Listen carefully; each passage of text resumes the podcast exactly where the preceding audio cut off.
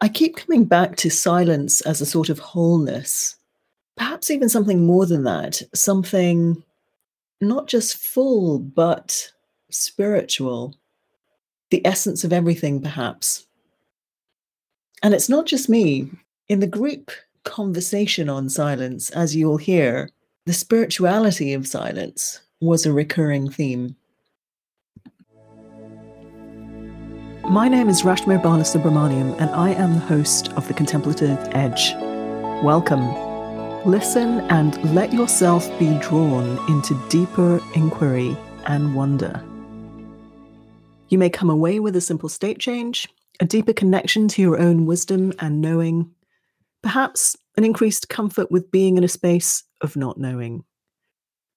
Or at the very least, some insights about what you think about the topic in question. If you enjoy this podcast, please go ahead and subscribe wherever you listen to podcasts or at www.contemplative edge.com forward slash listen. And share the podcast with people you know would enjoy and benefit from it.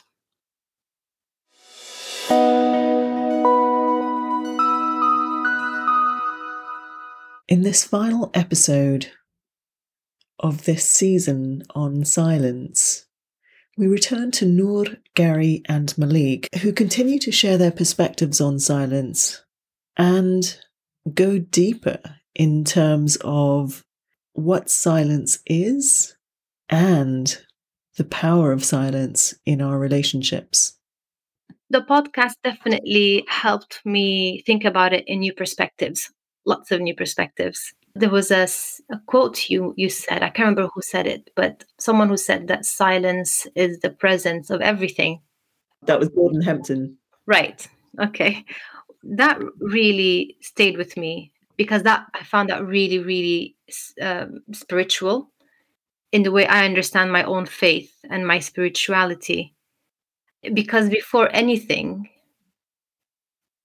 there was nothing, and before before any anything that any sound or any word or any noise or anything, there was silence.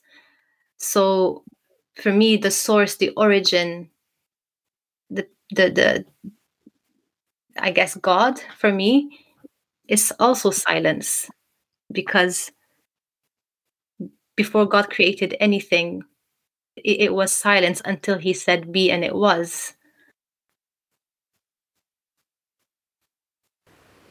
It's remarkable because every tradition seems to have this sense of everything being created from nothing. And in many cases, they speak explicitly about the word, about sound as being what brought everything into being. This reminds me also of Thich Nhat Hanh's book, Silence, in which he speaks about this from a Buddhist perspective. And in particular, he writes about the bodhisattva of deep listening, whose name, which is very difficult to pronounce, but I'll have a go. I think it is Avalokiteshvara, which means the one who listens deeply to the sounds of the world. Avalokiteshvara has the capacity to utter five different kinds of sound that can heal the world. Thich Nhat Hanh writes If you can find silence within yourself, you can hear these five sounds. The first is the wonderful sound, the sound of the wonders of life that are calling you. This is the sound of the birds, the rain, and so on. The second is the sound of the one who observes the world. This is the sound of listening, the sound of silence. The third sound is the Brahma sound. This is the transcendental sound, Om which in Indian spiritual traditions is the sound that has the innate power to create the world. And in science, there is also understanding now that at the beginning, I suppose if you speak about the Big Bang, that was a sound of sorts. Or when we look at it from the perspective of frequency, everything is frequency, including sound. Coming back to the five different kinds of sound, the fourth is the sound of the rising tide, which symbolizes the voice of the Buddha and is said to be able to clear away misunderstanding, remove affliction, and transform everything. And the fifth sound is the sound that transcends all sounds of the world. This is the sound of impermanence, a reminder not to get caught up in or too attached to particular words or sounds. So, once again, I'm um, paraphrasing from Silence, the um, wonderful book by Thich Nhat Hanh. But all of this begs the question given that we keep coming back to the religious or spiritual aspect of silence, does silence have a role to play in such a secular society?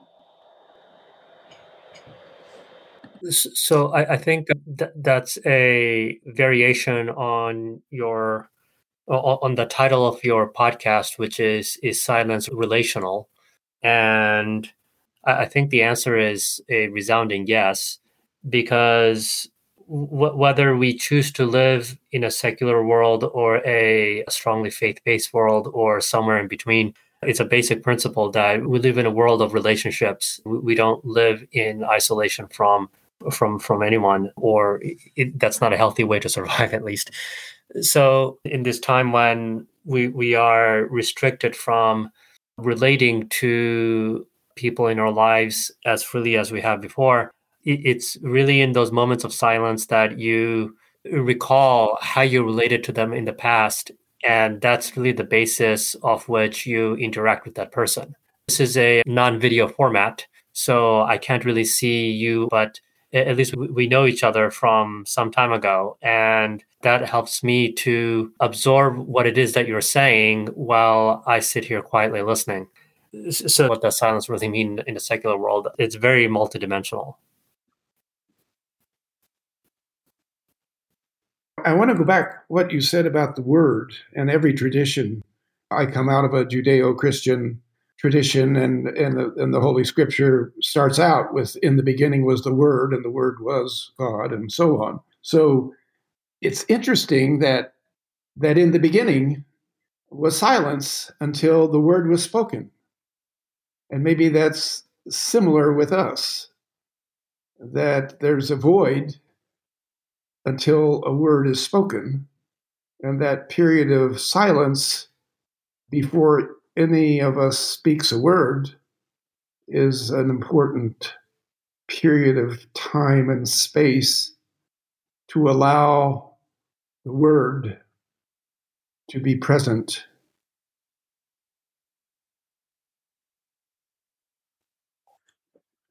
At this point, we could have spent longer just sitting together in the silence. But with time ticking, I invited Noor to speak.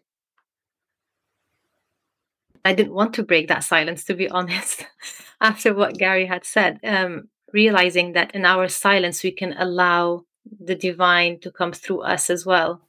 I find it very powerful and it just means that we need to listen more to our own silence.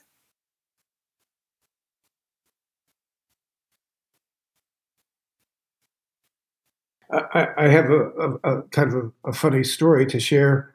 One of my sons uh, is a, Quaker, Society of Friends. And so when he got married, it was a Quaker ceremony, a lot of which is in silence. And there's a point in the ceremony at which people are invited to speak, but only if they have something that is uh, that they believe is really relevant and important to share. And when when my son was explaining this to people, my other son, his younger brother, said to to one of the people who said, "Well, I'll, I'll have a lot to say," and my younger son said, "Well." It better be very important because everyone else is listening to God in silence. And I thought, that's really interesting that the Quaker practice of silence is only to be interrupted if there's something very relevant that needs to be spoken. Otherwise, the meeting the meeting is a lot of silent. A lot takes place in silence.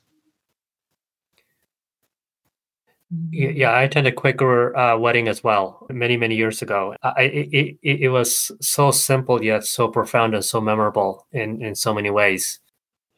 It it, it didn't have the opulence or the ex- extravagance of other weddings that I was invited to, but in this particular one, I actually felt very present and connected with the bride and groom. Yeah, it, the setting too. We had a small farm and um, my son, in planning this wedding, had planted a row of sunflowers that were just blooming. And it was outdoors, and it was as if we were part of that whole scene in terms of nature and and being able to be quiet in that space at that time for that kind of ceremony as you said it was so simple and unadorned except by the natural surroundings that were exquisitely beautiful. It's almost being awestruck in silence. There's not much to do but respond except to fall down on your knees or to just say something about how grateful you are to be there in that moment. And and be blessed by being present and, and being quiet at the same time. So I, I would like to share a bit I like what Gary said about the Quakers meetings, one of the sayings of one of the saints from my faith who said that only speak if your words are going to be more beautiful than silence. um, wow. So yeah. If if we all followed that, I wonder. I think the world would be quite silent quite a lot of the time. Yeah, for me, I am probably several decades behind Gary and Noor in terms of how I relate to silence, but better late than never. I, I think as with every change, you know, you start, we first start with awareness. And if I learned any one thing that I think will sustain me for the rest of my life is really this idea of being able to tame the unnecessary excess noise happenings in my head and consciously work towards quieting my mind when I need to quiet, quiet my mind. So this is kind of a, a ongoing conversation, at least for me, on, on silence. And what about you?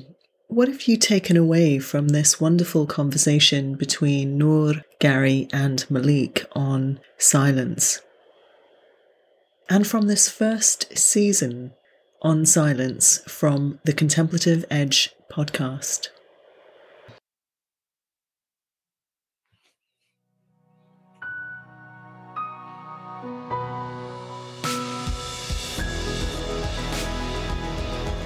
Thank you for listening and reflecting. If you enjoyed this podcast, please leave a review over at lovethepodcast.com forward slash contemplative dash edge.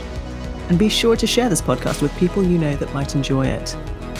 And of course, let me know what this podcast prompted for you by finding me on Twitter at Rashmir, R A S H M I R.